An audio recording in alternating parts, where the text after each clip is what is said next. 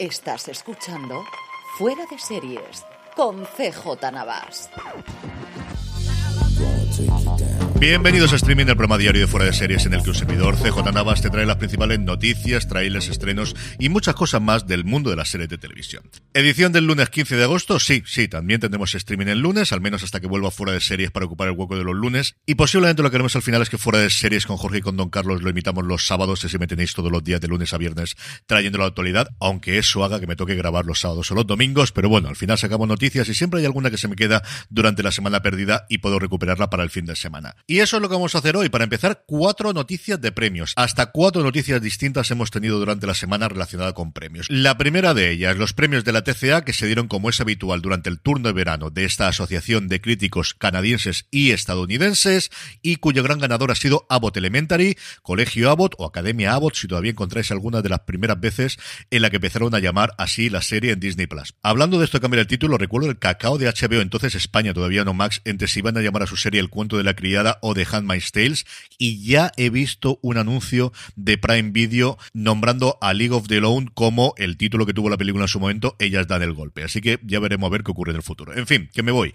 Volvemos con los premios de la TCA. Cuatro premios para Bot Elementary, mejor interpretación en comedia. La TCA no hace distinción entre hombres y mujeres en cuanto a interpretación, así mejor actuación en comedia, lo que se lo lleva Quinta Bruson.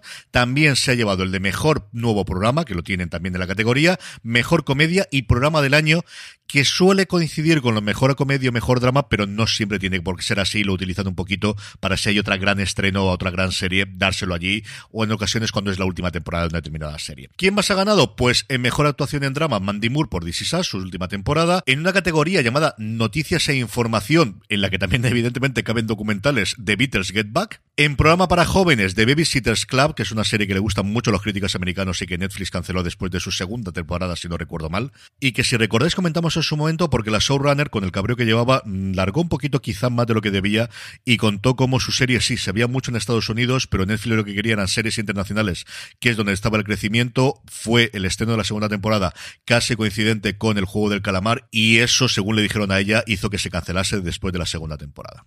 En película miniserio especial Dopsic, en drama Succession y luego en los dos premios honoríficos que dan, el primero de ellos que se da a la persona es el Career Achievement, algo así como la trayectoria o la carrera de una determinada persona, un empate a execuo a Ted Danson y Steve Martin, una cosa muy rara porque un premio honorífico que se da a dos personas, en fin, no sé exactamente qué ha ocurrido aquí, y luego el premio Heritage, que es algo así como la herencia, que no tiene una cosa clara porque no se sabe si se da a cadenas, a personas, a series, el caso es que se lo han dado a Love Lucy, de lo cual siempre, siempre, siempre voy a estar de acuerdo. De aquí pasamos a nominaciones y es que es el 50 aniversario de los premios Saturn, los premios que da la Academia de Ciencia Ficción, Fantasía y Horror. Y en esto casi es más fácil decir quién no está nominado que quién está, porque tienes categorías de ciencia ficción, de fantasía y de thriller barra terror, pero además diferentes si es de streaming que si es de cadena en abierto o de cable tradicional. Así que tenemos hasta seis categorías, menos en serie animadas. En serie animadas solamente hay una, una cosa curiosísima.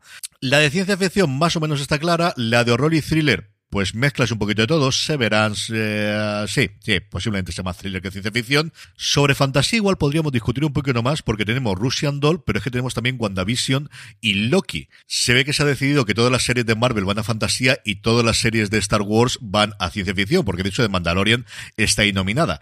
Pero como os digo, una categoría de fantasía un tanto curiosa para mi definición personal de fantasía, que parece que no coincide con los criterios de la academia. Los premios se otorgarán el próximo 25 de octubre.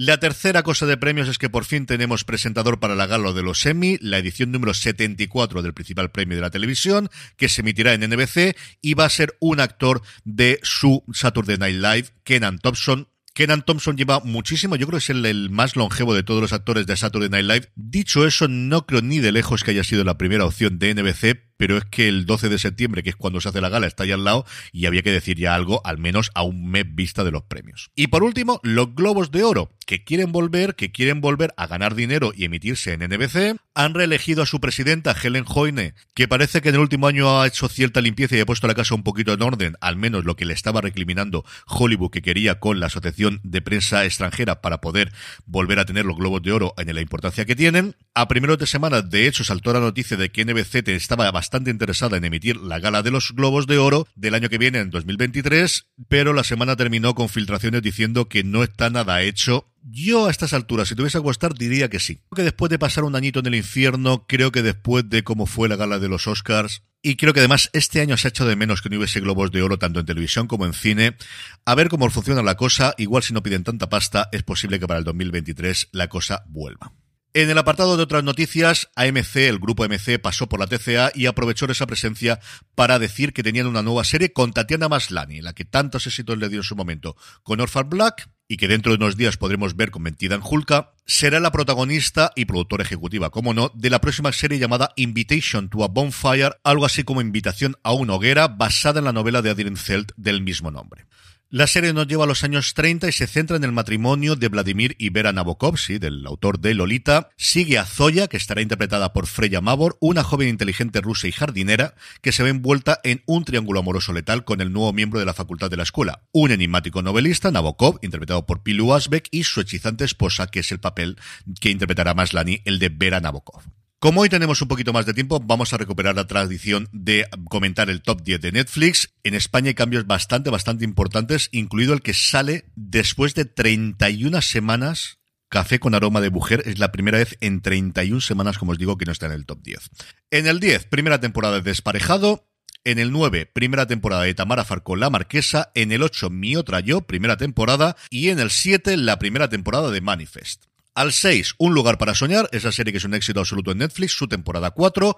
En el quinto lugar, la cuarta temporada de Stranger Things, 11 semanas, es actualmente la serie más longeva en el top 10 de Netflix. En el 4, Sigue respirando. Y en el 3, en el podio, la primera temporada de Sandman, que no ha logrado batir a los dos grandes éxitos de los últimos tiempos en la plataforma en España. Sandman ha sido primer puesto como en noventa y tantos países, pero no ha podido con la segunda temporada de Pasión de Gavilanes, que se queda en el puesto número 2, y sobre todo y fundamentalmente con la primera temporada de Alba, que sigue manteniéndose en el puesto número 1. Vaya fenómeno este paso de la serie de Antena 3 de A3 Media a Netflix. En cuanto a estrenos, hoy no tenemos ninguno, pero sí tuvimos ayer domingo, se me olvidó decirlo el viernes, una nueva temporada, una nueva serie, un nuevo spin-off de Power, en concreto Power Book 3 Racing Canon, que se estrena como siempre en Start Play, la tercera serie del universo Power, que es una precuela sobre cómo comenzó toda la historia de Canon en el barrio de Southside Jamaica en Queens. Yo de verdad que no conozco a nadie que vea las series de Power, si lo soy, si las veis, dejadme en los comentarios porque tengo curiosidad por saber qué tal están. Y terminamos como siempre con la buena noticia del día y es que Netflix ha confirmado la renovación de Love, Death and Robots por una cuarta temporada. La serie antológica de animación creada por Tim Miller y que, de la cual es productor ejecutivo tanto él como David Fincher, que tantos éxitos le ha dado a la plataforma del Gigante Rojo, hasta 12 Emmys ha ganado hasta el día de hoy Love, Death and Robots. El último, de hecho, se lo dieron este jueves porque hay determinados Emmys que se dan previos a las galas y que lo da un comité y se anuncian previamente y la alegría fue doble porque la recibió Alberto Mielgo, el español, que fue también el ganador del Oscar de este año por su corto El limpia parabrisas. Así que alegría doble, por un lado, a los aficionados a la animación y por otro lado, porque Alberto Mielgo sigue con esa carrera fulgurante en los últimos años en Hollywood, de la que todos nos alegramos muchísimo. Con esto despedimos por hoy streaming, volvemos mañana. Gracias por escucharme y recordad, tened muchísimo cuidado ahí fuera.